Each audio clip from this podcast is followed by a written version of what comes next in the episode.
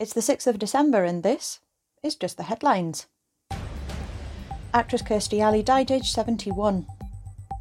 Meta may remove news from platform if US Congress passes media bill.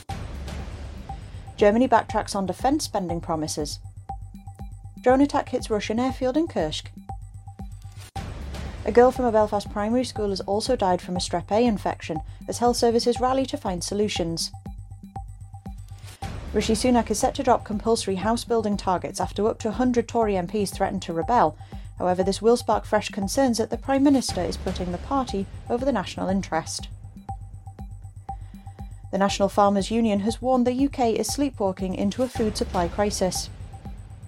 Ngozi Fulani reports horrific online abuse after the remarks made to her at the palace. Michelle Mone takes leave of absence from House of Lords following PPE contract controversy. Ambulance worker strike dates confirmed as the 21st and 28th of December. Man arrested after an egg was thrown at King Charles in Luton. Teenager hands self in over stabbing of rapper at Notting Hill Carnival. Matt Lucas quits Bake Off as he says it's become clear he can no longer host alongside his other projects.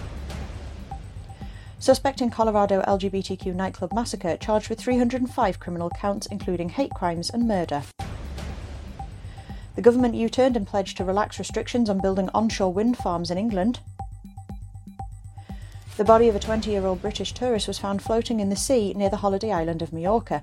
Police believe he may have drowned near the Maripaz Hotel. Spain has been knocked out of the World Cup. Stephen Flynn becomes SNP leader in Westminster.